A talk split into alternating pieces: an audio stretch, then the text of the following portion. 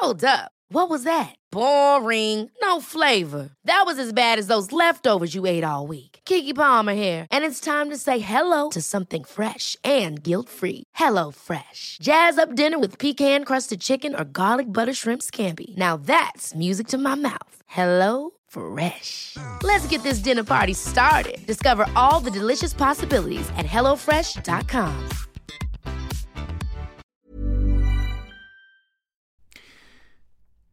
Mit navn er Jesdorf Petersen. Jeg er 61 år gammel, og jeg er journalist og studievært. Det føles som om, jeg ikke rigtig kan huske en tid, hvor Jes ikke har siddet inde i mit fjernsyn. Og det er vist ikke helt skævt, for hold lige fast i reglingen og lyt til det her. Jes Dorf har siden han startede på TV2 i 1989 været vært på ca. 8.000 nyhedsudsendelser, 5 folketingsvalg, 3 olympiske lege, 56 udgaver af Hvem vil være millionær og vært på ca. 200 afsnit af kriminalmagasinet Station 2.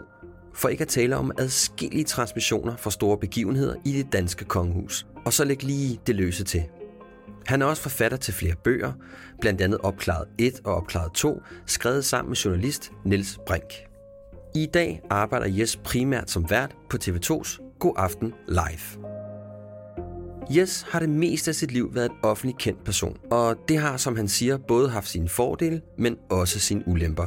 For det var det offentlige liv, at han lagde det meste af sin energi og fokus, og det gjorde, at hans privatliv til tider led under hans noget manglende opmærksomhed. Jes skulle helt ned i sølet med et massiv depression og et alkoholforbrug, der var kommet ud af kontrol, før han besluttede sig for at lave de nødvendige ændringer i sit liv for at finde ud af, hvem han var og hvad han var lavet af. I dag taler Jes og jeg om at finde ind til sig selv, at forstå sin fortid og hvordan den farver os, at acceptere ens skæbne og så arbejde bevidst hen imod det menneske, man ønsker at blive. Og forstå, at Rom, det blev faktisk ikke bygget på en dag.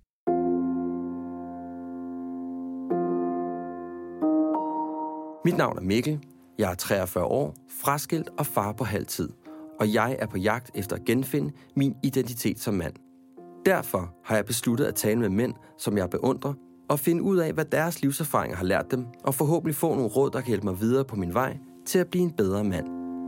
Velkommen til Handkøn.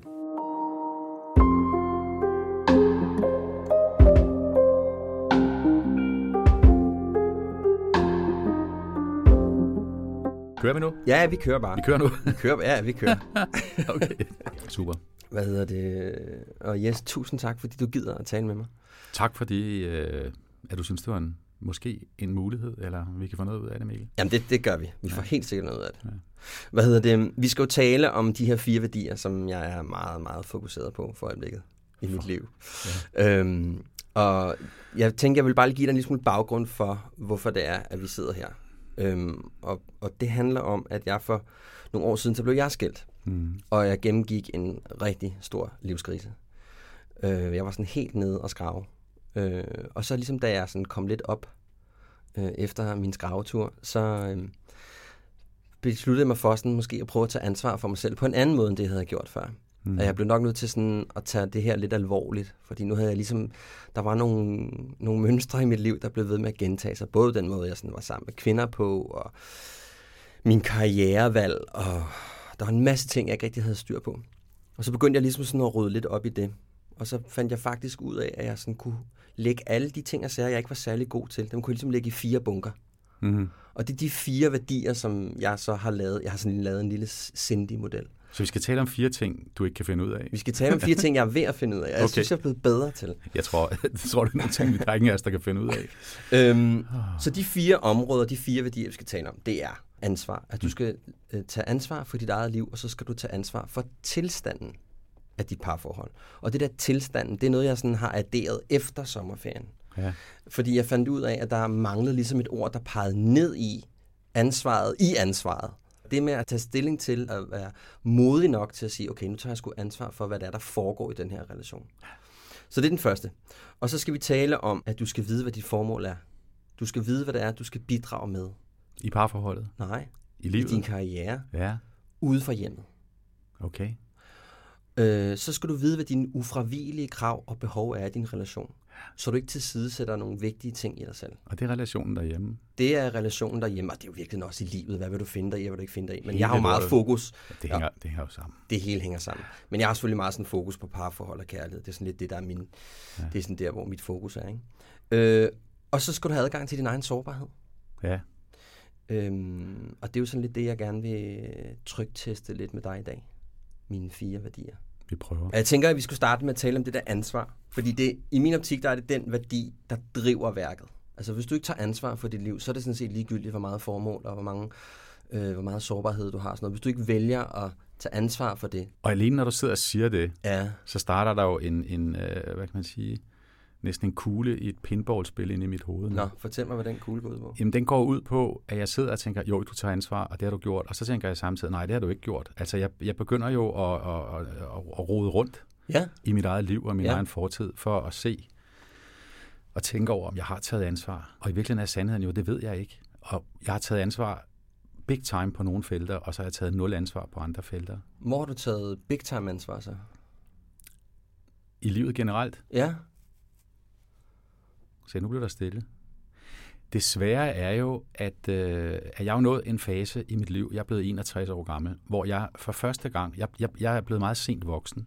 Jeg har været sådan coming up-agtig og tænkt, at meningen med livet finder jeg først ud af om nogle år. Det har jeg tænkt i mange, mange år. Jeg har altid troet, at jeg kun var praktikant. Jeg har altid troet, at jeg stadigvæk var ung. Faktisk indtil jeg blev en 55-60 år, og faktisk indtil jeg kom igennem en kæmpe big time livskrise øh, med skilsmisse og alkohol og så videre. Det var der, hvor jeg for første gang satte mig ned og kiggede på mit eget mentale røntgenbillede og så, hvem fanden er du egentlig, Jes? Indtil da havde jeg både taget ansvar, men jeg havde aldrig rigtig tænkt over det. Jeg havde, det, var, det var stort set aldrig, jeg satte mig ned og sagde, hvor er du henne? Gør du det ordentligt? Leverer du noget til andre? Leverer du noget til dig selv? Er du en god mand? Er du en god far? Øh, det tror jeg simpelthen, jeg glemte, Ja. ja. indtil at jeg var meget, meget tæt på at kollapse. Ikke for at dramatisere det, men det var jeg. Jeg var med, jeg var med fagkundskabens ord i virkeligheden på bænken, den var bare polstret. Og der opdager jeg, at, at, at så er det nu, hvis du skal have noget, hvis jeg skal have en mening med livet, og jeg bagefter, når, eller når jeg ligger på mit dødsleje, siger, det var okay, det du gjorde, mm. så var det der, jeg opdagede for 5-6 år siden, at nu er det altså på tide at definere mig selv og finde min egen rolle og se, hvor jeg har taget ansvar. Og når du spørger om at tage ansvar, så har jeg altid taget ansvar for mig selv og min karriere. Det er ikke sådan, jeg har været karrierefixeret og tænkt, nu skal jeg derhen og derhen. Men mit, mit arbejde og min, øh, min, ikke min status, men øh, og så alligevel, altså min professionalisme har fyldt ekstremt meget i mit liv. Mm. Og jeg har været mindre god til at passe på mig selv, både fysisk og psykisk. Jeg har meget sjældent, øh, indtil jeg knækkede, har jeg meget sjældent øh, givet mig selv pauser. Og jeg har i virkeligheden levet et liv, øh, og det gør jeg til en vis grad stadig, hvor jeg gør det for nogle andres skyld. Altså jeg gør det for at leve op til nogle forventninger hos andre. Ja. Nu sidder jeg og lyder, som om det er noget, jeg har fundet på, men det er jo faktisk noget, jeg har talt med kloge mennesker om. Altså øh, både, både min nuværende kæreste, som er psykoterapeut, og andre, som har lidt forstand på, hvad der egentlig foregår inde i hovedet på sådan en som mig, øh, med den lidt specielle tilværelse, jeg har. Og det er der, jeg har opdaget, at jeg i virkeligheden har levet altså på andres præmisser i overvis. Så Hvorfor den, har du det? Jamen, det har jeg. Nu bliver det altså kompliceret. Jamen, det, kom det, det. Ja, for jeg, fordi det, det, det har jeg både, fordi jeg tror, at jeg er et menneske, der godt kan lide at gøre andre glade. Altså, jeg er jo også sat i verden i dag for at levere noget, andre skal se og høre på. Jeg har jo egentlig på en eller anden måde altid stået i et eller andet, både øh, i virkeligheden og, og åndeligt, i et eller andet form for udstillingsvindue Ja. med det, jeg laver som tv-vært. Altså, alle har gloet på mig hele tiden.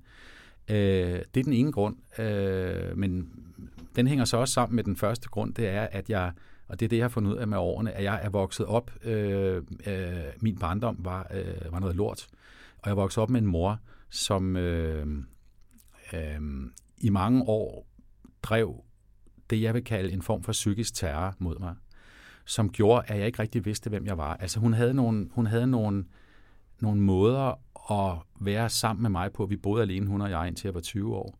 Og i mange, øh, i, i, i, i mange, mange perioder øh, straffede hun mig psykisk ved ikke at tale til mig, smække med døre og aldrig fortælle mig, hvad det var, jeg gjorde forkert. Ja. Og i virkeligheden var det jo et udtryk for, at hun selv havde et meget skidt liv. Hun var meget vred over at blive øh, forladt og skilt fra, fra min far, og hun kunne ikke selv rejse sig bagefter. Men den, den barndom, som jeg havde med at, øh, øh, at vokse op på en måde, hvor, ingen rigtig, hvor, jeg, hvor jeg ikke rigtig kunne sige, hvad det var, jeg gjorde godt eller skidt, mm. har gjort, at jeg i dag øh, øh, skal vi sige, stadigvæk hele tiden leder efter en anerkendelse. Stadigvæk i dag? Ja, det tror jeg. Altså, ja. jeg, tror, jeg tror, det hænger sammen. Man kan aldrig vide, hvordan man var blevet, hvis ikke man var. Altså, hvis jeg havde haft, hvis jeg havde vokset op på en anden måde, eller været en pige, eller hvad ved jeg, så, så ved jeg, altså, jeg ved ikke, hvor meget af det, der bare er mit grund-DNA, og hvor meget af det, der er min omstændighed og min opvækst. Men i hvert fald er jeg, er jeg, øh, har jeg i, øh, både på godt og ondt, øh, altid altså, placeret mine, mine, mine kræfter øh, på at vise andre, at jeg er god. Mm. Og det er jo så et ansvar, jeg så på en eller anden måde, når vi snakker om det ord, som, som så jeg gør, at jeg glemmer mig selv. Øh, og jeg har ikke været, jeg har ikke øh, altid, øh, eller faktisk ret sjældent været rigtig god ved mig selv, og passet på mig selv, og sagt, det er ligegyldigt, hvad andre tænker. Jeg har levet meget efter andres øh, truppenspil. Øh, eller i hvert fald det, jeg har defineret, var det, det de godt ville have. Øh, kan du følge mig? Ja, jeg, kan, jeg er helt med på, hvad der foregår. Men det, du siger så, at, at da du sådan var 55, der skete der et eller andet. Altså, der var ligesom, der, der, der knækkede hele systemet på en gang, lyder det som om. Ja. Hvad, hvad var det, der skete der, tror du? Jamen altså, der, sker, der skete det, at jeg, øh, at jeg, øh, jeg først løb jeg ind i en fuldstændig klassisk, øh, massiv depression øh, over flere perioder, hvor jeg sådan blev, blev meget, meget ked af det, og det er jo, depression er en sygdom, så den er jo frygtelig at have med at gøre.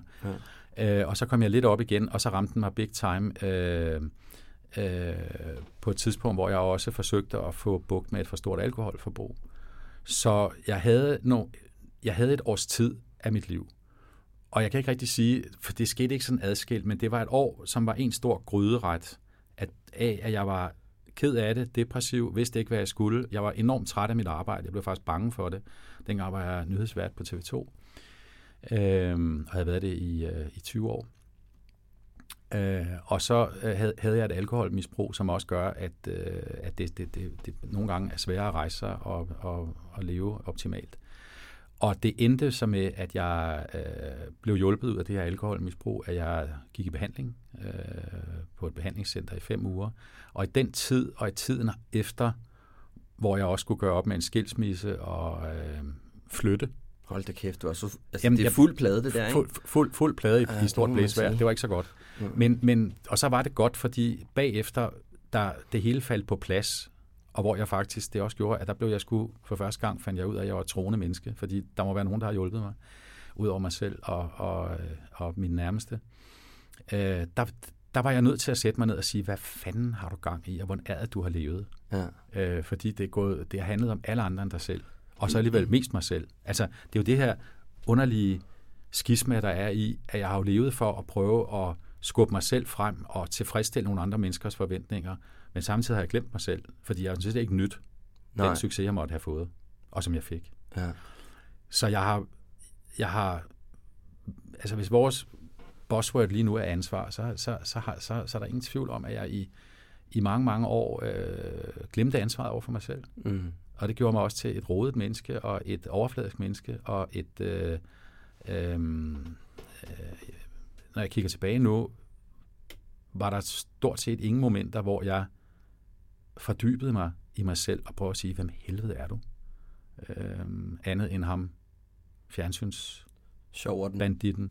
Men det, det, så kom, det, der kommer ud af det, Mikkel, det er jo, at når man har været igennem alle de her, når man kommer så dybt ned i sig selv, og når, jeg, når, når man som jeg der kommer ned og ser, hvem jeg egentlig også er derinde, og hvad jeg har af mangler og fejl, så opdager man også sine gode sider, og så opdager man, øh, så opdager jeg, at, at, øh, at jeg bliver nødt til at rode med mig selv. Jeg bliver nødt til at finde ud af, hvem jeg er, og jeg bliver nødt til at, at være mig selv for min egen skyld, og ikke for andres skyld.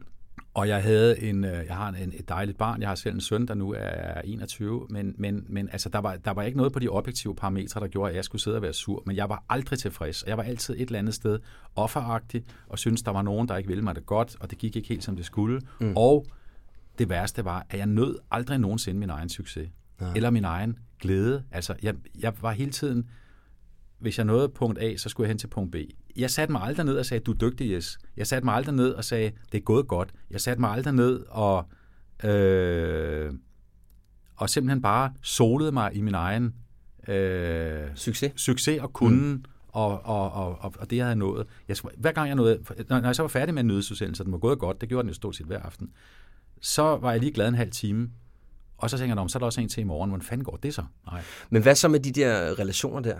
Var du opmærksom på, hvad det var, at din kone pluralis øh, udtrykte? Og nej, det tror jeg ikke, jeg var god nok til. Altså, det ved jeg ikke, var god nok til. Ja. Altså, jeg, jeg havde hovedet op i egen røv, og der var nogen, der havde sat en projektør derop, så der var lyst, ikke? øh, jo, jo, men der er der ingen tvivl om, at min, min, min første kone, som jeg har meget, meget stor respekt for, øh, som jeg også var sammen med i, i, øh, i knap 30 år, øh, er hun... Jeg kunne godt have holdt mere øje med, hvordan hun havde det, øh, end hvordan jeg selv havde det.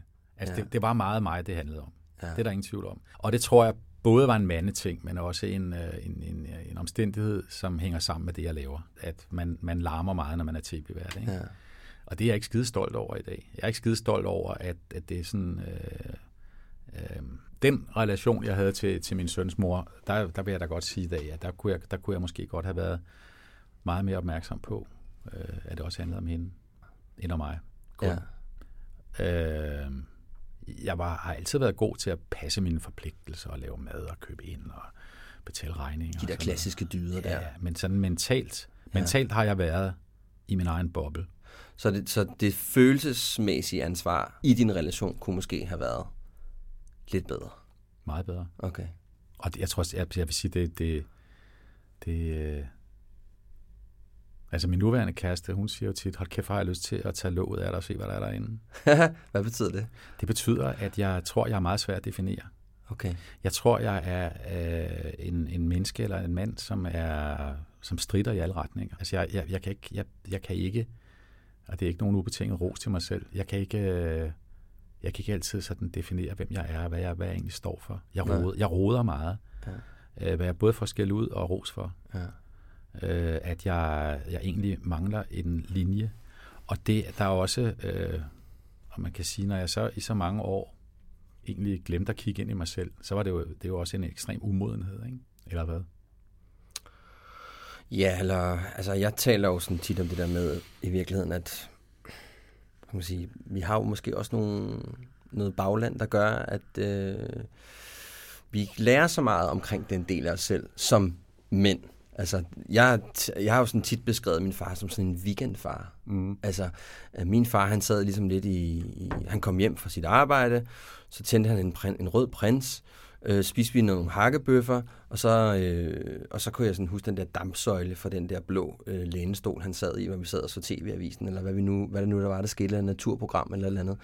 Og så var det ligesom, at i weekenden, der levede vi det lidt op. Altså, ja. Der lavede vi ting og sådan noget, men vi havde jo aldrig samtaler om sådan, nok knægt, altså, hvordan fanden har du det? Hvad sker der inde i dig? Hvad, hvad, hvad gjorde det ved dig, at du mistede den der ting? Eller, når jeg kan forstå, der er lidt problemer med hende der pigen over i klassen. Hva- Det spurgte han aldrig om. Nej, det gjorde han ikke. Nej. Altså, jeg havde ikke... Jeg havde, jeg havde ikke øh, så, jeg tror, så det, jeg tror på at sige, det er, jeg tror, det, han er lige så meget om træning, om øvelse, om at have øh, et fundament for, hvor i at du kan træne det. Og der kan man jo sige, at vores øh, kvindelige modparter har jo øh, fra naturens side, vil jeg mene, endda, øh, en anden tilgang til deres sårbarhed og til den måde, som de leger på og lavet for børn. Så, så der, der har vi noget at lære. Ja. Der kan vi godt kigge lidt over og sige, at de har, sgu, de har måske fat i den lange ende lidt der. Nu, nu når, når, når, når folk sidder og lytter på den her podcast, så har jeg været ude, men i aften, altså når jeg har forladt det øh, her, herude på Prags Boulevard, så skal jeg Mm. videre, og i aften ud og spise med min søn, som Ja. er 21 år flyttet hjemmefra, og det er jo selvfølgelig en forfærdelig tilstand for mig, det her Ja. empty nest syndrome, Ja. og for, han, han er taget fra redden, det gjorde han for nogle måneder siden. Nå, men det, øh, det, grund til, at jeg- jeg tænker på det nu, det er fordi, at jeg har virkelig en plan om at snakke mere om en masse ting, som jeg synes, jeg har glemt. Fedt. Øh, I alle vores år. Ikke? Ja. Og det, det, det, det, det er ikke sikkert, vi gør. Vi kommer lige så sikkert til at snakke fodbold mest af tiden, og han har det godt og sådan noget. Men, men jeg kan da godt se, når, når du nævner det der, jeg har, jeg har også gennem årene, jeg, jeg, jeg, jeg har været en ret god far, og meget sådan nærværende, og været fodboldtræner for ham og sådan noget, men jeg har også haft svært ved, måske at, at sådan gå helt ind til bidet og snakke med ham om, hvem han er, og definere nogle værdier her ja. i livet. Fordi jeg har været bange for øh, at skræmme ham. Så kom han hvordan? Ja, det ved jeg ikke rigtigt. Nej. Altså sådan at at være for formynderisk eller sådan noget. Øh, og også fordi, at jeg, når du nævner dit forhold til din far, så min, min, min far, som jo, som ikke jo siger, det var ikke så mange, der ved, men min far var selv pressemand, han var ugebladsredaktør hele sit liv. Meget spøjs og meget larmende menneske, øh, som jeg virkelig elskede.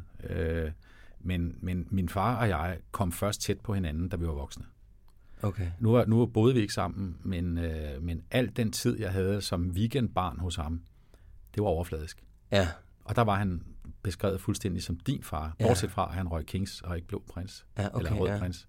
Men det var også fordi, jeg vil jo også have lov til at lave sådan en disclaimer, når du gør det. Da jeg elskede min far, altså det var fantastisk, Ja. og vi havde det skide sjovt, og jeg oplevede Ja, nogle det det. vanvittige ting med ham, fordi han også var en, en, vild, en, en vild mand.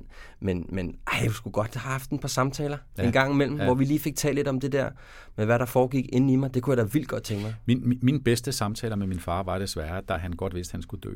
Ja, Det var til sidst. ja. Og meget, meget, hvor vi kom pludselig, der kom jeg helt ned i maskinrummet af hans liv. Min far, han sagde til mig øh, et halvt år, tre måneder før han døde, og han vidste godt, at relæerne var ved at stoppe i hans, slå, slå ud i hans krop, at han var, ja. øh, han, han døde simpelthen af at være slidt op. ja. Øh, og det vidste han så godt der. Så siger han til mig en dag, vi sidder og snakker eller en aften ude i hans lejlighed, så siger han, øh, hvad jeg ikke vidste, så siger han, yes, jeg har så dårlig samvittighed, fordi jeg gik fra din mor, da jeg Ja, var tre, wow. tre eller fire. Jeg har så dårlig samvittighed. Øh, og det har han aldrig sagt før. Så sagde, så sagde han, så sagde han, men jeg kunne simpelthen ikke holde hende ud. Nej, Okay. Og så sagde jeg bare, det kunne jeg heller ikke. Nej. Jeg har også været gået fra, fra hende, hvis det var. Ja, Og det tror jeg virkelig... Det, der mødte I lidt hinanden der. Der mødte, jamen, der mødte ja. så meget hinanden, Ja, ja, ja. Og, og, og det er jo ærgerligt, at han, at han, altså, han gik alle de år med en anden øh, slet samvittighed over, at han synes, han havde svigtet mig. Det havde han jo sådan set også. Ja. Men, men jeg kunne godt forstå det. Altså, der var, Ja. jeg, ville- jeg ville have gjort det samme, hun var ganske forfærdelig. Ikke? Okay. Hun er død. Ja, ja, ja. God rest her soul. Ja. Ja. Nå, men hvad så med i dag? Altså, hvordan går det med det der ansvar og, og ansvar, tage ansvar for dit forholdstilstand? Hvis vi skal, skal tage en status på det. Hvad har vi, hvad har vi lært? Hvad har vi lært? Mm. Altså, jeg, jeg har jo lært ekstremt meget af mig selv. Jeg har lært enormt meget af denne her, øh, den her turnaround, som de vil sige i hotelbranchen, jeg har været igennem med mit liv. Ikke? Ja. Og jeg har lært virkelig meget, at, øh, eller forsøger virkelig meget, at lytte til min kæreste, øh, forstå, at, øh, at et forhold også er, eller i høj grad er, øh, at man møder hinanden og respekterer forskel hos hinanden og giver hinanden luft og fri og plads og alt det her. Det er hun, vel, det er hun sindssygt god til. Øh, det har jeg lært, og jeg har nok også lært at øh, og, eller jeg har lært at respektere mine egne særheder og gøre det, jeg har lyst til. Altså at sige, jamen, nu vil jeg bare væk. Nu vil jeg ud nogle timer, nu vil jeg bare gå en tur, nu vil ja. Jeg bare det og det. For, fordi jeg er blevet bedre til at forstå mig selv og respektere mig selv og passe på mig selv Mm. og kigge på livet gennem mig selv, Mm. så bliver jeg jo også bedre til at forstå andre mennesker. Mm. Handler du så også på det, hun siger til dig? Det skal du spørge hende om. Ja. Jamen, det gør Hvad er jeg. din fornemmelse af det? Jamen, det, det gør jeg. Ja. Ja. Så du, du, har, Ja. fået, du har fundet modet, for jeg næsten lyst til at sige, til at, til at rykke på det. Noget af det, jeg har lært af, af, af mig som min kæreste i dag, det er, at hun har givet mig lov til at være egoistisk. Okay. Og det er en meget vigtig ting, som jeg synes, øh, vi, jeg ved ikke, det er specielt af kvinder, men altså man tit i relationer har svært ved at gøre. Det er at give hinanden lov, lov, lov til At være lidt egocentrisk en gang imellem. ja, gå Ja. sin egen veje og ja. være i fred. Ja. Men det er jo også meget en maskulin, øh, det tror jeg simpelthen er sådan, altså sådan nærmest biologisk indkodet i os. Ikke? Altså det der med, at vi har brug for det der med sådan at gøre noget, der kun handler om os selv. Ja. Huler. Hulemanden, ikke? Ja. Ud i en skov og kigge ned i et hul. Altså det, det, det tænker jeg lidt ligger til os. Siden jeg var dreng, har jeg altid, da jeg var, da jeg var dreng, havde jeg altid sådan en, en, en drøm om at sidde i en rumkapsel Ja, øh, og, og, og, og styre sådan en lille fartøj. ja, Sådan en lille kapsel. ja. Imens du hørte David Bowie. Ja, det er lige før. Ja, ja. øh, hvad hedder han? Øh, Tom? Ground control Control to Major Tom. Ja. Ja, ja, og så kan trykke på knapper og rode rundt, Ja. ja. ikke?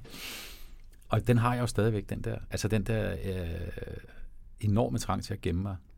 Men det, det, det vigtigste, jeg er blevet god til i virkeligheden, det ved jeg ikke om, øh, det, det, det, det er jo at være ligeglad med, med alt det andet. Hvad, hvad er alt det andet? Jeg ved jo godt, at jeg er i slutningen af anden halvleg af min karriere som tv-vært, og det er fint. Og derfor kan jeg også, misforstå mig ikke, være meget mere ligeglad med den. Lidt mere afslappet Mere omkring det. afslappet Ja. og rolig og sige, Ja. det gør ikke så meget. Og, jeg, og, og, så, og så kan jeg passe på mig selv, og så kan jeg lave mit eget gammelmands lort. Jeg nyder faktisk, altså, jeg synes, det er ærgerligt, at jeg skal dø snart, eller om nogle år. Jamen, det skal vi jo alle sammen, men altså, det nærmer sig. i lige men, lidt tid nu. Ja, der, er- der er god tid, god tid. Okay. Men jeg elsker jo at være gammel i virkeligheden. Jeg elsker at have lov til at, at hænge røv og alt det her. Det kan jeg godt lide. Ja. Hvad, hvad, jeg kommer bare til at hvad giver det dig at have og have fundet det der ansvar sådan rent følelsesmæssigt? Hvad giver det dig indeni at have at, at begynde at tage den der øh, alvorligt, den der tilstand af din relation? Ja. Og, så hvad, Jamen, det, giver, det, giver, det giver en kæmpe ro. Jeg synes, ja. jeg har fået en helt anden ro på mig selv, og jeg har, jeg har faktisk for første gang lært godt at kunne lide mig selv. Mm. For jeg synes, der er sider af mig, der er okay. Altså, jeg, jeg er sgu ikke et meget godt menneske. Jeg, altså, jeg, jeg passer godt på andre, øh, og, og jeg kan godt lide andre mennesker. Jeg synes, jeg, synes, jeg har fået meget mere empati mm. i mit liv over for andre mennesker, Mm. efter jeg har fået den her alder, og ligesom har sluppet hele det der, det der, øh, øh, den der frygt. Øh, så den her ro til at, at sige også en aldersbetinget ting, som det blev, som det blev. Altså, Ja. ja. jeg nåede det, jeg nåede, og det, det, det, det, It is what it is. det var sgu meget godt, ikke? Jo, Skal- Jeg skal ikke, jeg skal ikke så meget mere. ja. det er gået meget godt. Jeg skal skrive, det er gået fint. Ja. Jeg skal skrive en bog eller sådan et eller andet, ikke? Ja. Det skal jeg. Du skal skrive en bog. Jeg skal skrive en bog. Ja. Hvad skal den handle om? Den skal, du? prøv at gætte. skal handle, øh, den hedder Her er mit liv. Det er lige før. Ja. Jeg har, jeg har lavet en biografi. Lige nej, øh, lige ved målstregen. Nej, jeg, jeg, jeg sidder og, og, Hey, I'm Ryan Reynolds. Recently, I asked Mint Mobile's legal team if big wireless companies are allowed to raise prices due to inflation. They said yes. And then when I asked if raising prices technically violates those onerous two year contracts, they said, What the f are you talking about, you insane Hollywood ass? F- So to recap, we're cutting the price of Mint Unlimited from $30 a month to just $15 a month. Give it a try at mintmobile.com slash switch. $45 upfront for three months plus taxes and fees. Promo for new customers for limited time. Unlimited more than 40 gigabytes per month. Slows. Full terms at mintmobile.com. Everyone knows therapy is great for solving problems, but getting therapy has its own problems too, like finding the right therapist, fitting into their schedule, and of course, the cost. Well, BetterHelp can solve those problems. It's totally online and built around your schedule. It's surprisingly affordable too. Connect with a credentialed therapist by phone, video, or online chat, all from the comfort of your home. Visit betterhelp.com to learn more and save 10% on your first month. That's BetterHelp H E L P. og, og, og, uh, og nusser med en skønlitterær, altså en fiktionsroman, der Nå. foregår på en tv-station, Okay. med en ret latterlig tv-vært Ja. som hovedperson, og så skal der ske en masse for ham. Men, men han, selvfølgelig, får, selvfølgelig får han nogle, nogle, øh, øh, nogle træk, Nogle attributter. nogle, nogle træk, som træk. er nogle attributter, nogle, nogle attribut, det hedder attribut, Attributter. øhm, som er inspireret af mit liv, men med også af mange andres. Jeg har skrevet tre kapitler, jeg aner ikke, hvad der skal ske. Nej. Men det passer jo meget godt i forhold til hele din øh, Fuldstændig. livs... Øh, Ustruktureret, rodet, og ja. og ja, og alligevel så bliver det til en bog. Ja. Du lytter til Handkøn, en podcast, der handler om at genfinde mandens identitet. Handkøn er også på Instagram. Her kan du blandt andet følge med bag programmet og være med på min rejse til at genfinde mandens identitet. Du skal bare skrive Handkøn podcast i søgefeltet.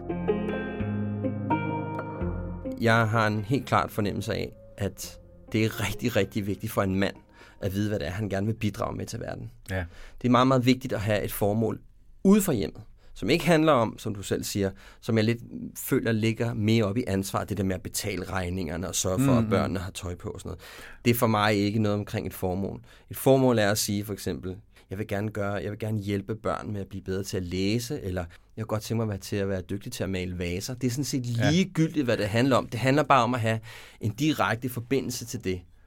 Det tror jeg er rigtig, rigtig vigtigt. Mm. Har du altid vidst, du gerne vil være journalist? Altså, ja.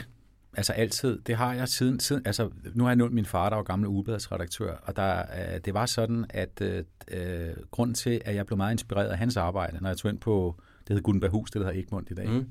hvor han sad og residerede på alt for damerne i hjemmet. Det var et skide sjovt sted at komme ind. Der var larm, der var fest, der var gang i den rødvin på bordet, der var en... Øh, øh, En leben? der var en leben, og der var ja. sådan, der var, øh, det var impulsivt af helvede til, og jeg kunne simpelthen godt lide det der høje tempo og den der frie tone, der var på en ugebladsredaktion, ja. eller på en, på en redaktion. Ja. Så min indgang til journalistik var i virkeligheden, at det var sjovt. Og det har sådan set, det har den været hele tiden.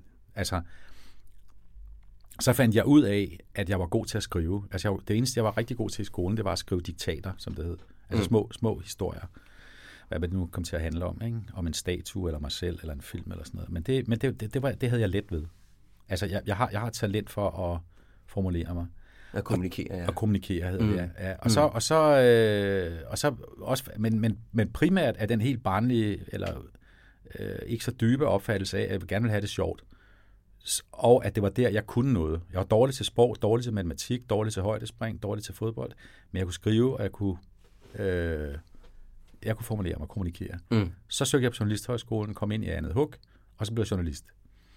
Øh, og øh, så min, min, min, min indgang til faget har ikke været at ville frelse verden og afsløre de onde og vinde en kavlingpris. Så, så det har været lystbetonet, men ja. det lyder som, det har været noget omkring at sige, okay, men det her det er jeg god til, og jeg samtidig, det virker på mig, og synes, det er sjovt. Det er skide sjovt. Ja. Altså, jeg, mit, mit, mit drive og min benzin har altid været, at jeg synes, det var sjovt. Ja. Og jeg har hele tiden søgt hen mod det, jeg synes var sjovt. Jeg har, det var også det, det har jeg fortalt jer før. Jeg har aldrig haft, en, altså, jeg har aldrig haft sådan en plan om, at så vil jeg derhen. Nej. Den eneste plan, jeg altid har haft i min karriere, det var ikke at blive chef. Mm. Det var Nå, det skulle det ikke være. Nej. Okay. Og det, jeg har haft mange muligheder. Ja. Fordi det får man jo. Altså, altså ja. Både når man bliver Hvorfor kendt. Hvorfor du ikke være det? Fordi jeg gider ikke. Nej. Og, jeg, og dem, når jeg har snakket med folk, der havde chefstillinger, Jens Gårdbo og, og, og for eksempel, ja. så, så fandt jeg også ud af, at jeg skulle satme ikke sidde på sådan et kontor, hvor øh, det eneste, jeg hørte fra mine, fra mine medarbejdere, det var, hvis der var noget, der var gået galt, eller det var dårligt. Ikke? Ja. Og, og, og jeg skal ikke sidde til møder, og så videre, og så videre. Jeg, jeg, jeg vil ud og lege, jeg vil ud og producere, ja. jeg vil ud og være på, og jeg vil ud og... Ja. Øh, jeg, vil, jeg, vil være nede, jeg vil være nede i, i maskinrummet. Ja. Og den, det, der altid har, har drevet mig der, det var at have det sjovt. Og selvfølgelig også at blive dygtig til det. Så mit, mit drive har i virkeligheden, altså, det er sådan en underlig blanding af, at jeg både har, har haft har haft det sjovt, selvom jeg også altid har været nervøs for det. Og så har jeg altid haft en stor ambition om at blive god til det. Og jeg har faktisk altid været meget, nogen vil grine, men alligevel, jeg har skulle være meget grundig med, med at, altså jeg har gjort meget for at træne mig op, altså at, øh, at blive god til mit job, og passe det, og lære ja. det, og rette mig selv, og øh, det lyder også fuldstændig hovedet op i egen røv, men jeg gik nogle gange hjem, ret tit faktisk fra TV2, og havde et bånd med, eller en DVD, hvor jeg kunne se min egen udsendelse, for, og så kunne jeg sidde og se, ja, ret og, og, og, og, ret ja. på den, der ja, ja. taler du for hurtigt og så videre. Ikke? Ja. Så jeg blev også bedre, fordi jeg var ambitiøs ja. øh, og passede, altså og, og, trænede. Men jeg har altid godt kunne lide at optræde, og den erkendelse har jeg, har jeg så heldigvis været god nok til at sige, det, det, det, det må, den må jeg godt have. Det, må, det bliver i orden, så derfor mm. så, så gik jeg den vej, der muligheden bød sig, og så blev jeg tv-vært. Ikke? Mm. Øh, at det så skulle blive resten af mit liv, det havde jeg egentlig ikke dengang. Men det var så, nu kom, nu kom jeg i gang med det. Og det der, altså, der har altid været, det der altid har betydet mest for mig, virkelig, øh, har været at, øh, at have det sjovt. Altså ja. at, at komme med på arbejde, og ja. måske har jeg haft det mindst lige så sjovt ved kaffemaskinen, som jeg havde, når jeg sad oppe i stolen. Ja. Du får jo også en helt anden energi af at lave noget, du synes, der er sjovt. Så jeg synes, det er jo en mega fed faktor at have med ind i, i ens formål. At sige, det skal fandme være sjovt, det jeg laver. Mm. Har du nogensinde overvejet at lære nogle andre ting end... Nej, så skulle jeg have været forfatter. Ja, som du lidt er på vej over. Som jeg lidt, lidt, lidt meget mm. lidt. Jeg har, jeg har jo allerede udgivet flere bøger med Niels Brink. Det er rigtigt, om, ja. om øh, opklaret kriminalsager, men det er jo selvfølgelig ikke, det er jo selvfølgelig, det er jo ikke, det er jo mest, det er jo faktisk journalistik i en bog, ikke? Ja, nej, jeg tror egentlig, og det er ikke for at krukke, jeg tror egentlig, at jeg var ret heldig, at jeg lige præcis øh, ramte den i røven og landede der, og blev, blev det, jeg er blevet, og ja. på godt og ondt, ikke? Ja. Det vil sige, du har aldrig sådan sat spørgsmålstegn med din, med dit formål. Du har aldrig sådan tænkt, er det det? Er det, laver jeg det rigtige? Jo, og det gør jeg hele tiden, og det gør jeg endnu mere i dag, end jeg, altså i, i, i virkeligheden, jo, det har jeg, okay. Mikkel. Og jeg, jeg er jo, i virkeligheden er jeg jo slet ikke sikker på, at jeg gjorde det rigtige. I virkeligheden, I virkeligheden vil jeg gerne, jeg vil allerhelst begynde forfra, prøve en gang til og se, om det kunne blive gøres endnu bedre. Jeg er enormt glad for det, der er sket, og jeg er sgu egentlig meget tilfreds med mit eget liv. Men jeg kan også, jeg, jeg, jeg kan sagtens tit spørge mig selv om, hvad var der sket, hvis jeg havde gjort det? Hvad var der sket, hvis jeg havde gjort ja. det? Har der været muligheder, der har dukket op i dit liv, hvor det har været en option, at du kunne gøre noget andet? Hver gang, at jeg har haft en mulighed for at komme videre, jobtilbud, både som øh, øh, chef, redaktør, politiker, alt det, som, som, som følger i kølvandet med, med, øh, med, med det job, jeg har haft, så har jeg sagt, jeg skal nok tænke over det, men jeg har vidst med det samme, jeg gad ikke. Og jeg har også jeg har befundet mig så meget i en comfort zone, og i, selvfølgelig også i en behagelighed af, at jeg levede et godt og privilegeret liv, Ja. som Så- så, gjorde, at altså, jeg skulle bare bløde der. Så hvad er det, du stiller spørgsmålstegn ved, så, når du siger, at du, du stiller spørgsmålstegn ved det hele tiden? Det er fordi, jeg ikke ved, hvad der var sket, hvis jeg havde gjort det andet. Ah, okay. Meget banalt. Altså, Så hvad, det sådan, hvad var græsset? Hvad farve var græsset? hvad var der nu sket? Side? Altså, når, men for helvede, jeg, jeg, jeg sidder og ser øh, folk, der har lavet det samme som jeg, inde et helt andet sted. Ikke? Morten Lykkegaard sidder i Europaparlamentet Ja. og kommunalbestyrelsen. Ikke? At, øh, ikke fordi jeg tror, jeg har gjort nogen stor øh, stjerne eller fyldest i, i Europaparlamentet, men, men man kan altid tænke, hvad var der sket, hvis du har gjort det, eller det, eller det, eller det. Øh, og jeg skal være lidt hård ved mig selv, så, så har min så har min skæbne jo været, at jeg har egentlig reflekteret meget lidt over at lave andet end det, jeg har gjort. Ja. Så jeg har bare sådan sejlet med, ikke? Hvad giver det dig at have det der, den der sådan måde at være på? Hvad giver det sådan følelsesmæssigt at have, jamen jeg har det her formål? Altså, når... I dag giver det mig den... Altså, min refleksion i dag er, at sådan er jeg til synlædende bare.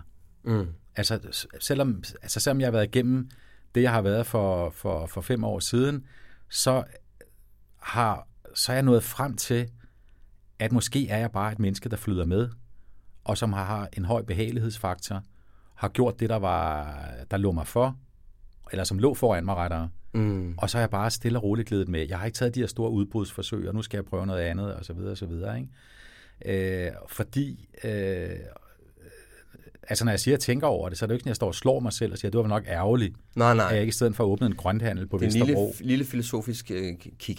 Det, det er kun den der med, når hvad nu hvis, ikke? Ja. Men et eller andet sted, så tror jeg bare, at jeg har erkendt, at jeg er sådan. Og det bliver ikke anderledes, og jeg har bare, altså, It is what it is. it is what it is, og mm. på mange måder er jeg et meget blanding, er jeg et stor blanding af ekstrem doven og ekstrem flittig. Og Mm. jeg, er, jeg, jeg har været sindssygt doven med at tænke over mig selv. Ja. Sidder jeg og tænker over nu. Og det er okay. Ja. Kan vi gå ud og tisse nu? Ja, vi går ud og tisse.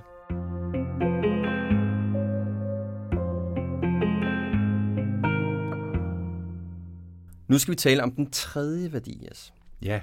Og det er behov. Øh, og der skældner jeg mellem det at have ufravigelige krav, som, som er så fast i, øh, i hvem du er, og så skældner jeg mellem det at have behov. Øh, fordi det jeg oplevede, da jeg øh, var gift, øh, og desuden i mange af mine andre relationer, det var, at jeg ikke rigtig sådan var klar over, hvad det var for nogle krav, jeg havde til relationen. Mm-hmm. Hvordan skulle vi tale sammen? Hvad var det for nogle behov, jeg havde fysisk og psykisk? Hvor- Hvordan, hvilken grad af frihed havde jeg brug for at have? Alle de ting havde jeg, fik jeg aldrig rigtig taget stilling til. Du har sagt alt det, jeg vil sige. Er det rigtigt? det er det samme. Nå, det er godt. Ja. Så derfor så tror jeg, det er rigtig vigtigt, at man får taget stilling til det. Og det er også helt klart min fornemmelse, hvor jeg også ligesom lidt fornemmer på dig. Det er bare ikke noget, vi tager os af som mænd. Mm. Tingene er ligesom bare, som de nu engang er. Øh, og det skaber jo i virkeligheden en frustration, både i os selv, men også i vores partner. Ja. Så øh, spørgsmålet fra min side til dig, Jes, er jo, at du er klar over, hvilket ufravillige krav du har. Øh, hvis jeg skulle svare med et ord, så er det nej. Ja, det er meget præcist. Ja, næste emne. Mm. Nej. Altså det her, jeg, jeg synes det er interessant, fordi når du fortæller om, hvad du har været igennem, så kan jeg jo genkende det. Altså Ja. ord til anden, at jeg også har levet i relationer, hvor jeg egentlig ikke vidste, hvad jeg skulle med dem, og hvor jeg selv var i dem.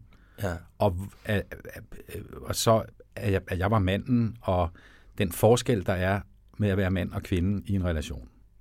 For den er kæmpestor, men det er heller ikke en, jeg har tænkt videre over tidligere, men er nok blevet bedre til at, at, at definere og proppe mig selv ind i i dag, end jeg var øh, øh, før.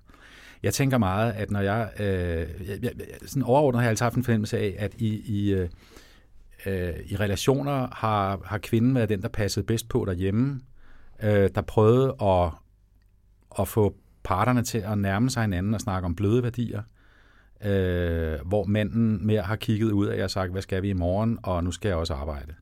Sådan lidt firkantet set. Og sådan, den, sådan har jeg vel også til en vis grad levet efter det. Øh, måske har jeg i mit liv tidligere betragtet hjemmet som en udebane og arbejde som hjemmebane. Hvad mener du med det? Jeg mener det, at der, hvor jeg befandt mig, hvor jeg, hvor jeg var mest sådan i balance med mig selv, og hvor jeg synes, jeg bare kunne være i ro, det var, når jeg var på arbejde. Og så når jeg kom hjem, var jeg ligesom, der skulle jeg hjem og opfylde nogle behov. Mm. Både før jeg fik øh, barn og, og, og efter. Altså jeg ligesom sådan tænkte, jeg vidste, det, det der med at komme hjem, og det der med at, at indrette et hjem og leve i et forhold, var jeg ikke særlig ops på. Altså det var ikke noget, jeg tænkte over, hvad jeg skulle gøre for selv at få det godt, og for at få forholdet til at blomstre. Altså jeg var ikke, jeg var ikke særlig dygtig til at være i en relation. Og jeg tror, at øh, jeg tror, der er mange mænd, der har det sådan. Jeg tror, vi har sværere ved at og altså, vi lader ofte kvinderne stå både for det praktiske og det mere sådan åndelige i, øh, i relationen. Vi lader mm. dem fortælle, nu skal vi også huske det, og på søndag skal vi også gå en tur sammen, og nu skal vi også købe nogle blomster og alt det her. Altså på alle planer, der er vi på besøg hos kvinderne i deres univers. Det har, det, det har jeg en klar fornemmelse af. Og jeg ja. tror også, at mænd har svært. Altså vi, vi mænd, og det ved jeg fra mig selv, altså vi, når, når vi så er sammen som mænd, så snakker vi jo ikke så meget om, der nu er rent derhjemme, og hvordan det ser ud, og, og der er ryddet op. Altså vi, vi, vi snakker om fodbold og arbejde, og det der er værre. Ikke? Jo. Altså det, det, det, det er selvfølgelig lidt, lidt firkantet øh, stillet op, men, men sådan, sådan har jeg fornemmet, at jeg også har levet, at jeg har tænkt, jeg har egentlig ikke været særlig fokuseret på, hvilke nogle behov jeg havde, og hvilke nogle krav jeg stillede til at være derhjemme, andet mm. end øh, øh, andet end øh, bare der var rart, og der var ro. Ja. Og vi havde det godt sammen. Så var den sådan set, og så når klokken var 9.15, så var der afsted på arbejde. Ikke? Forstår du, Mina? Jeg er helt med på, hvad du taler om. Og jeg, jeg, jeg kan også mærke på min relation i dag, at, øh, at min, min kæreste er meget, meget bedre til at kigge ind af og, og, og pleje forholdet og snakke om det og sådan noget, hvor jeg sådan skal huskes på det. Det kommer ikke så naturligt for dig. Nej, og der er heller ingen tvivl om, at jeg er, altså, jeg er, det, så det er simpelthen dårligere til. Jeg er meget glad, når det sådan nogle gange øh, lykkes mig at, at melde mig ind i det, men, men, men måske med alle de ord, kan man sige, at det, en relation er meget ofte, øh, altså den, den, den, den måde, vi typisk lever sammen på, er jo ofte på kvindens præmisser. Fordi det er hende, der har den største interesse i at passe på det og definere det, og få de bløde værdier på plads, og mm. roen og alt det her, hvor vi mænd, vi vil bare sådan, om have tiden til at gå og gå og gang, og så skal vi ud af døren og se noget fodbold. Ja, og så synes jeg også bare tit, at de der behov øh, kommer sådan til at handle om, øh, jeg, skal have, jeg skal have noget frihed, og, ikke, og ikke, ikke den gode frihed. Altså med at sige, jeg skal fandme lov til at gå ud og se fodbold med drengene, ja. eller jeg skal fandme lov til at gå ud og drikke de der bajer en gang mellem med drengene. Altså ligesom, så bliver det det, der, der bliver, der bliver øh, fokuset for, øh, hvad ens øh, behov er. Kan du følge mig det? Altså, at det handler ikke så meget om, øh, hvad det egentlig er, der foregår imellem os. Helt enig. Jeg har da også taget mig selv i, når vi sidder og snakker om det, jeg ikke hører efter. Altså, så er jeg et andet sted henne åh, nu er det igen, ikke? Jo. Altså selvom jeg godt ved, det er vigtigt, Ja, og jeg ja. bruger enormt meget tid på det, når jeg går alene. Altså hvis jeg sidder i, i toget, så tænker jeg jo enormt meget på, hvordan jeg har det, og hvordan vi har det sammen derhjemme. Men tit, når man så sidder i de her øh, næsten terapeutiske samtaler med hinanden, så kan jeg godt øh, forsvinde. Zone lidt ud. Jeg kan zone ud. Jeg, jeg var Ja. bare blive en dum mand. Ikke? Det er sådan, så er der mange, der har det. Og når vi så møder hinanden, hvis, hvis, hvis du og jeg satte os ned nu med en skål chips og, og, og en bøf, og gjorde det modsatte af det, vi gør derhjemme, hvor vi spiser salat og har tændt et lys. Altså det er sådan lidt Ja, jeg ved godt, du karikerer Fortegnet, lidt. ikke? Ja, ja.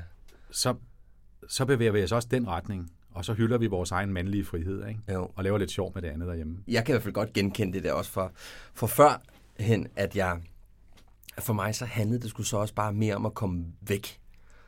Altså komme væk fra det ansvar, der lå i at være derhjemme. Er ud at være en dreng. Ja, du ved, og så, øh, og så kan jeg også huske, der, lå, der var også, der var sgu også øh, forbundet meget sådan noget, noget skam omkring det. Så det var sådan lidt, jeg kunne godt, jeg, jeg har sådan taget mig selv i nogle gange, hvor jeg sådan har underspillet lidt den tur, jeg skulle til New York. Det, du, du lyder som, om du ville det lidt mindre, end du ville. Ja, du ved, jeg sagde sådan lidt, du ved, ah, den der tur til New York, ah, det bliver sikkert ikke særlig sjovt. Men det, er der, der, der, der, altså, så lyver du også for dine egne behov, i hvert fald over for dine, Det, det tænker jeg. dine marker. Ikke? Altså, det, det, der har ramt os begge to, og en helvedes masse andre mænd, det er jo den der, sådan, vi det sådan er flore over, at det også er sjovt at gå ud af døren. Ikke? Jo. Øh, og og den, den følelse har vi, den har kvinderne jo også, men, men øh, Hvis du nu skulle have nogle, hvis du skulle lege, du skulle have nogle uforvillige krav over for mig, så hvad skulle det så være? Jamen, der, der vil jeg så sige fra hjertet, at dem kender hun godt. Okay. Fordi den, de? den, det har jeg... Altså, jeg, jeg, jeg, jeg kan ikke sige dem alle sammen her. Nå nej, altså der er nogle af dem, der er nogle af dem, Ja. vi lader være. Men, Ja. men jeg tænker sådan mere i forhold til kommunikation og til måden, I skal være sammen på og sådan noget. Ja. Har du nogle sådan tanker, du har gjort omkring det? Altså, det er virkelig hende, der har lært mig, for hun er den første af dem, jeg har været i en relation med, som har været god til at se, hvem jeg egentlig er, og godt kunne gennemskue de der ting, vi også lige har snakket om. Ja. Det, det er jo det der med at give plads. Det er, at, at, at du må sgu godt sige, hvis du øh, vil være alene. Du må godt sige, hvis du vil se fodbold. Du må godt øh, ja, altså, du må godt bryde ud af, af, af denne her, det her parallelløb, som et forhold tit skal være. Ikke? Altså, øh, og der, der, der vil jeg sige, at jeg har lært nu, at de behov, jeg, godt, de behov, jeg har, kan jeg sådan set godt give udtryk for nu. Mm. Det må jeg undertrykke for. Og det er meget Du må banalt. godt være der. Jeg må godt være der, og jeg må, Ja. godt, jeg må godt se fodbold, slå en fis og gå min vej. Ikke? Altså simpelthen bare gå ud og brøle. Altså ikke, ikke, ikke på den måde forstået, men Mental brylleri. ja, Mm. pas mig selv. Men, Har du, har du gjort dig nogle tanker om sådan, hvordan du har brug for at blive set af din kæreste? Jeg, jeg vil sige med hende, at der, der er problemet, at hun, øh, hun, hun har gennemskuddet mig. Jeg, jeg, jeg kan simpelthen ikke, jeg kan ikke, jeg kan ikke gøre noget ved det. Nej. Altså, den, er, den er afleveret, den der, på godt og ondt. Det er svært at svare på, Mikkel, fordi, ja, netop fordi, at jeg godt ved, at hun ved, hvem jeg er. Jeg kan ikke, jeg, jeg, jeg kan ikke, jeg kan ikke råde med den. Øh, Jeg kan ikke Nej. lave den om. Og, og, og det, det, det, jeg er så glad for, er, at hun, hun, øh, hun ikke vil lave om på nogle af de, de sider, som hun ikke er enig med mig i, at jeg har. Ja. Altså, som jeg ikke burde have. Ja, Altså, ja jeg forstår. det er okay, at jeg ikke er Mr. Perfect, og jeg har mine mærkelige ting.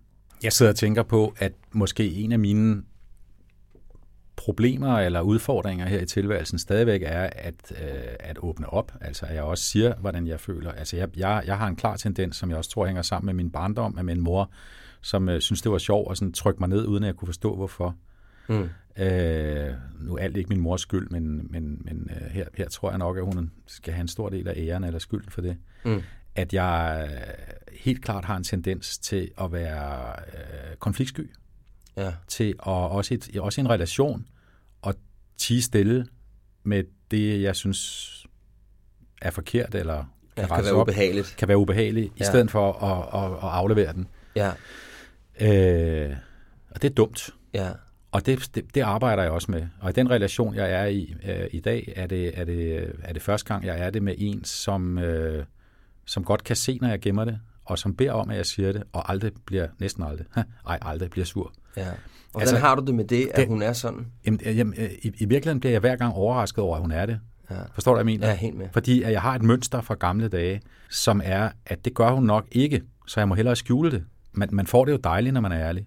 Ja, det er en med sjov at være ærlig. Ja, Det er en super fed ting. ja, Når jeg siger en ting derhjemme til min kæreste, som jeg kan mærke, øh, hun skal tænke over, og så videre, og jeg kan mærke, at hun synes, det er godt, at jeg gør det, og at vi kan få, den, vi kan få, det, få noget godt ud af det, ja, og vi faktisk kan komme tættere på hinanden ved at sige det, end hvis jeg ikke havde sagt det. ja, Så er det, det er jo simpelthen en lettelse. Det er jo sat med som at, det er jo sådan en, en, en mental orgasme på en eller anden Ja. måde. Ikke? Ja, det, det, det, det. Ja. det er lækkert at få det ud, og det er lækkert Ja. at, at blive forstået. Og blive mødt i det også, Ja, ikke?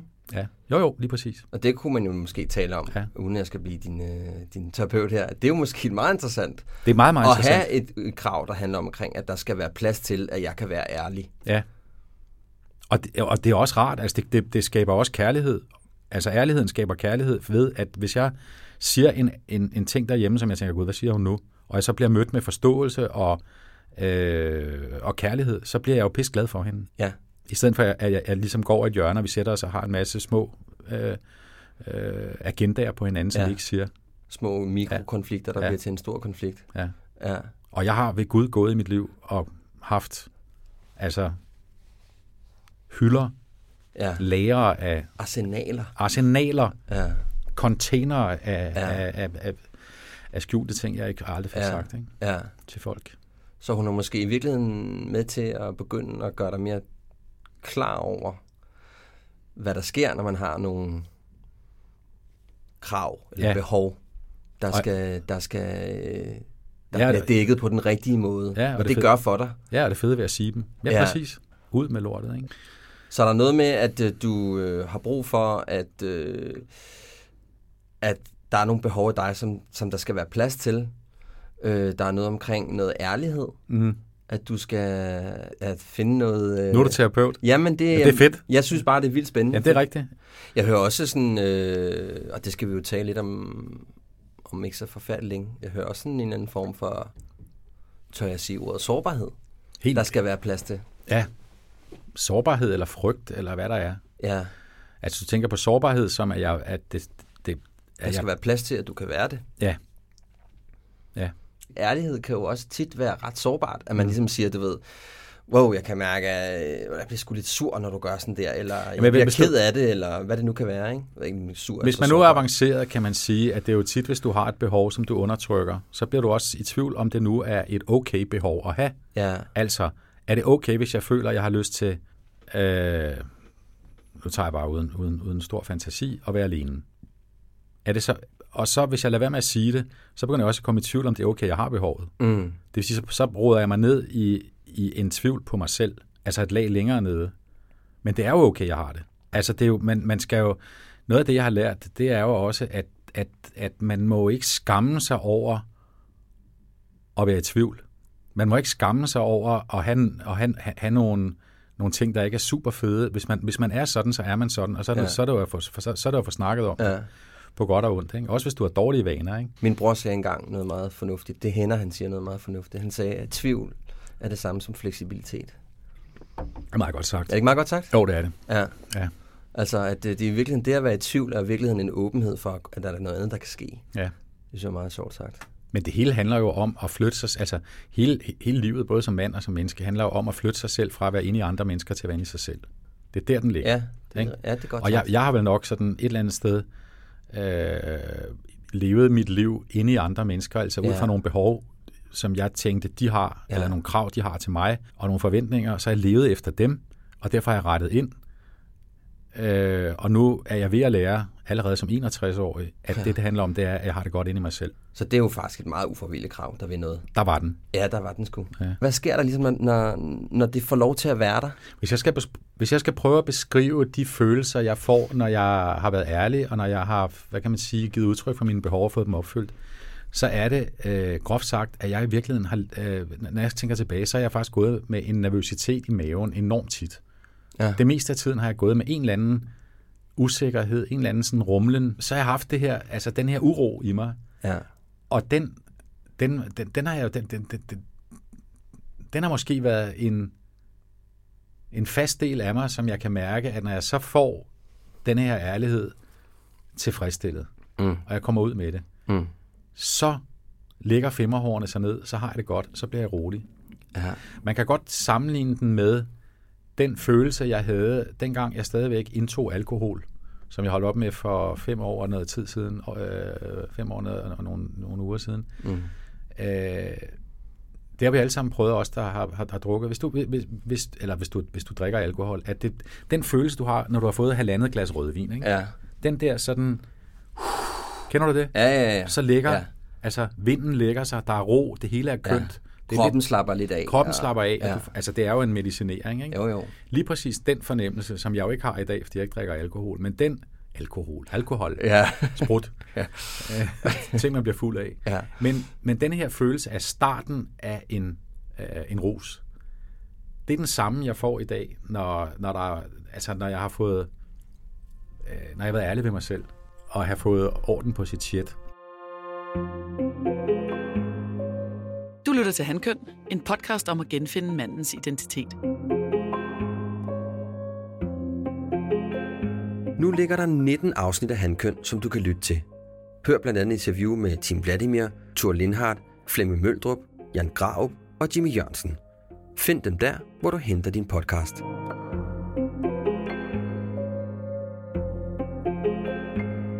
Den sidste ting, vi skal tale om, det er jo, det er jo den, som for... Den har i hvert fald voldt mig mange problemer. Og jeg tror også, den har... Den volder også en del andre mænd problemer. Det er jo den her sårbarhed. At du skal have adgang til din egen sårbarhed. At du mm. skal kunne tåre udtrykke og tage ansvar for at udtrykke, hvad det egentlig er, der foregår inde i dig. Mm. Og kunne kommunikere det. Mm. Det var for mig øh, altså virkelig en, en hurdle for mig, da jeg, var, da jeg var gift. Altså jeg kunne godt sige, at jeg var ked af det. Men jeg kunne ikke sige, hvorfor jeg var ked af det. Og jeg havde det også sådan, at hvis det var, at jeg begyndte at tale om de ting, så følte jeg mig faktisk sådan lidt mandsling, eller du ved, øh, lidt svag og lidt fesen, at jeg ligesom ikke rigtig sådan... Hvad kunne det for eksempel være? Jamen, det kunne være sådan noget med, at hvis der blev sagt noget, hun udtrykte et eller andet, hvor at jeg følte mig ramt. Ja. Så kunne jeg ikke finde ud af at sige til hende, det rører faktisk noget af mig. Øh, Det har jeg lige brug for, vi taler om. Ja. Jeg har lige brug for, at vi lige et øjeblik lige stopper, parkerer bilen, lige hopper ud og kigger på, hvad der er i bagagerummet, mm. fordi jeg har selvfølgelig noget med der. Så det var, og der, var, der blev det sådan instinktivt, at jeg bare lukkede ned for det. Du var ikke sårbar. Nej, jeg var sgu ikke særlig sårbar, selvom jeg synes, jeg var meget sårbar. Du ved, Mhm. Ja, uh, jeg er meget ked af det. Sådan. Jamen, hvorfor fanden er jeg ked af det? Kender du det, at man også sidder, altså, at man sidder i, en, øh, i sin relation nogle gange og tænker, skal jeg være sårbar nu, eller skal jeg lade være? Ja, ja, ja. Altså, det det, det, det, det, er jo, det, er jo lidt som at, det er jo lidt som at tænde for en knap, ikke? Jo. Og sige, nu, luk, nu lukker jeg lidt ud. Ja, og det er også fordi, jeg tænker, øh, igen, fordi vi måske ikke er særlig øvet i det. Ja. At man sådan, hvornår er nok nok? Og hvornår har jeg sagt for lidt, og hvornår har jeg sagt for meget? Altså, så mange af de ting, jeg har, sådan, havde rullet med, har, har rullet rundt med, ikke? Altså, der er ingen, altså, når jeg tænker tilbage, så har, så har jeg og er pisse dårlig til at være sårbar. Mm. Det er jeg. Og jeg tror, at meget af det handler om, at jeg for, forveksler sårbarhed med skam. Ja, At jeg bliver, altså i momentet bliver jeg flov over, at jeg har de følelser, jeg har, at jeg bliver ked af det. det kan jeg godt kende, Ja. ja. det der. Vi sad forleden og, og, og talte sammen med mig, så jeg lige pludselig kunne jeg mærke, at jeg simpelthen blev ked af det. Jeg tror også, jeg kom til at græde lidt, og det var udelukkende, fordi jeg kom til at tænke på min søn, der var flyttet hjemmefra og så videre. Ja. Og jeg er sikker på, at så det jeg havde gjort det for tre år siden, fire år siden, så havde jeg undertrykt det.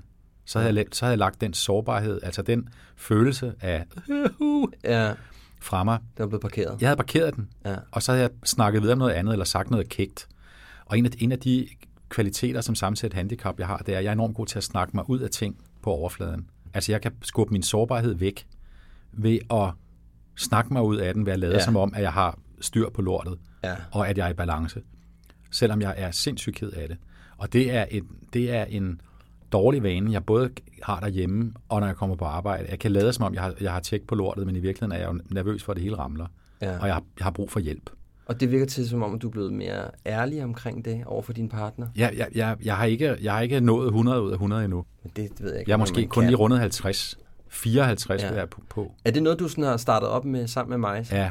ja det var, altså hun har også den her øh, øh, øh, uddannelse, øh, øh, som, som gør, at hun også er god til at, at, hive det ud af mig.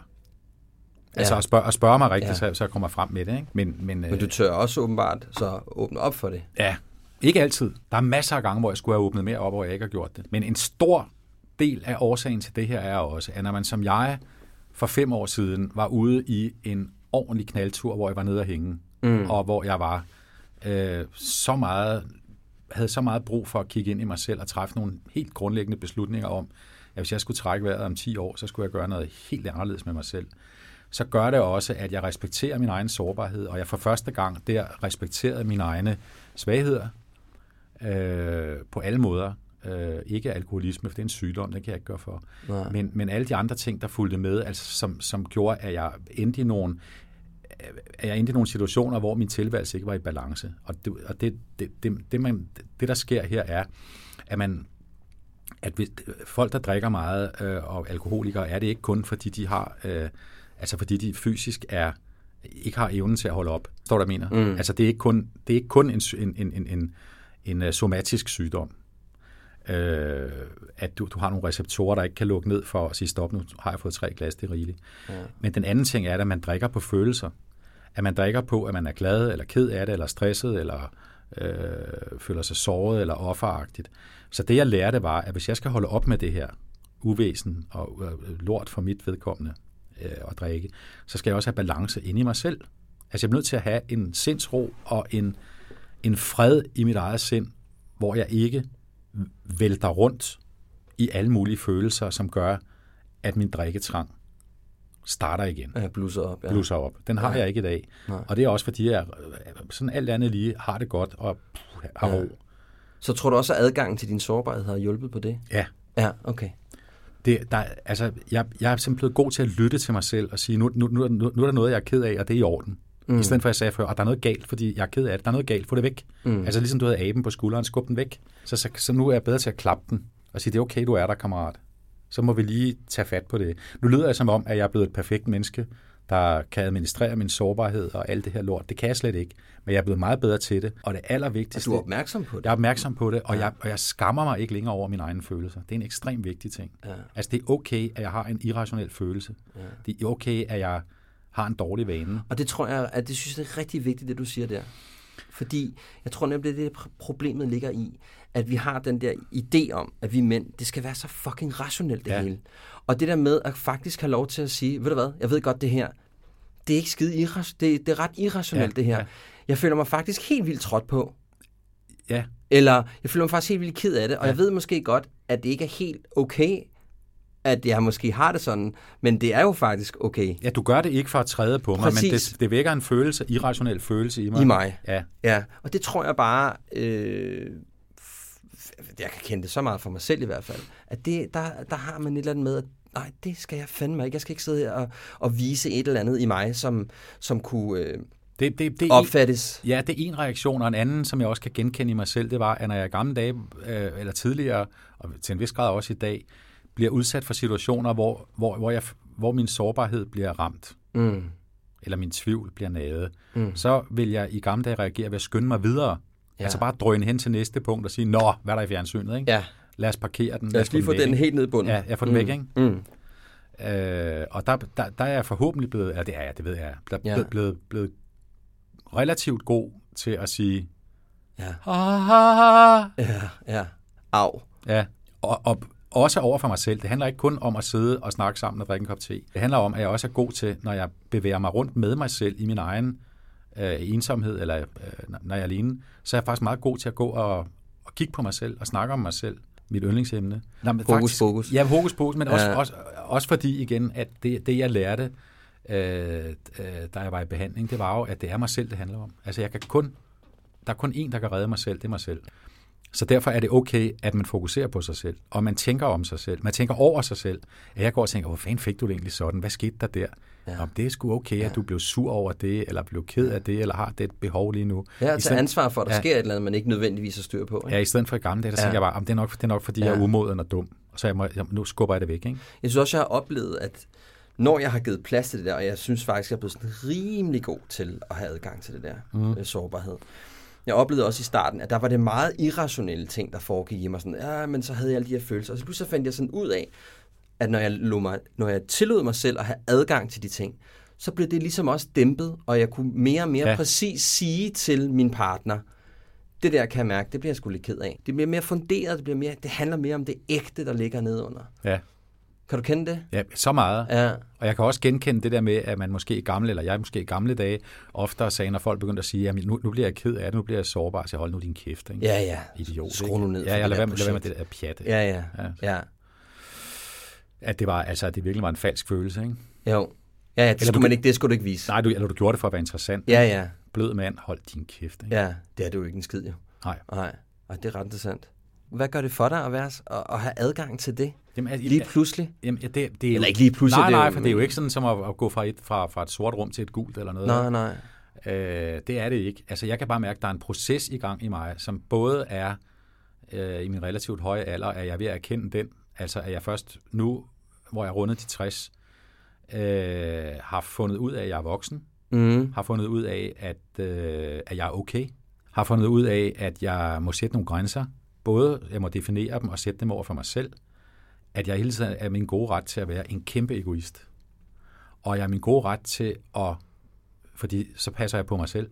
Det gør jeg ikke, hvis jeg, hvis jeg deponerer mig selv hos andre mennesker og lever efter det, jeg tror, de gerne vil have. Som, men det hele har jo foregået ind i mig selv. Altså, ja. det er jo ikke, de, de, de mennesker har jo ikke stillet de krav. Jeg har bare kommet til at tro, at de gjorde det, og jeg må hellere lige flytte over hos dem for at plise dem. Øh, så det har sådan alt andet lige har det gjort, at jeg i dag er øh, for det første mere tilfreds med mig selv. Ja. Uden at være selvfed, så er jeg sgu egentlig øh, fundet ud af, det er okay. Der er meget fedt du, derinde. Du, du er en okay fyr, og, og jeg øh, øh, jeg kan, bedre, jeg kan meget bedre end før lige at være sammen med mig selv. Det lyder meget banalt. Når, igen, hvis jeg går en tur i skoven, eller ligger under dynen og skal trække og skal til at falde i søvn, og ligger og tænker over, hvem jeg er, hvad jeg kan, og hvad jeg har gjort, og det hele, så er jeg så er jeg tilfreds. Mm.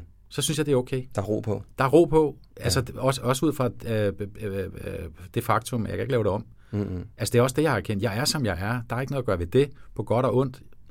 Øh, og øh, så er jeg blevet stolt af mig selv, fordi jeg var i stand til at rejse mig selv op for seks år siden. Ja. Det er, det, det, det, det er ikke alle, der kan det. Det gjorde jeg.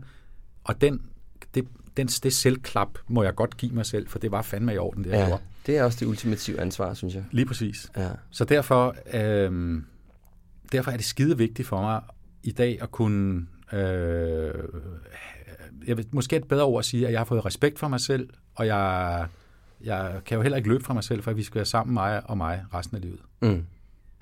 Jamen Jes, uh, tusind, tusind tak, fordi du gad at tale med mig. Det har været vildt spændende. Selv tak, Mikkel. At tale, at tale med dig. Det har faktisk været en terapeutisk halvanden time. Det er jeg da vildt glad for, du synes, ja. at det har været.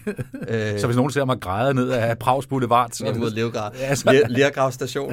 ja, ja. Jamen, super fedt. Tusind tak for din tid. I lige måde.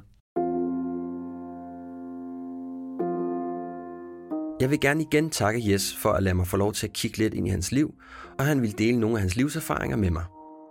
I min optik er Jes et godt eksempel på, at det aldrig er for sent at få ryddet op i det beskidte vasketøj, og at der i den oprydning faktisk ligger en stor befrielse. At alt det, man har gået og været så bange for, faktisk måske ikke var så slemt at håndtere. Tværtimod. Næste gang taler jeg med tøjhandler, moddesigner og direktør Mads Nørgaard. Indtil vi høres ved igen, pas nu lige lidt på dig selv og på flot, flot genhør.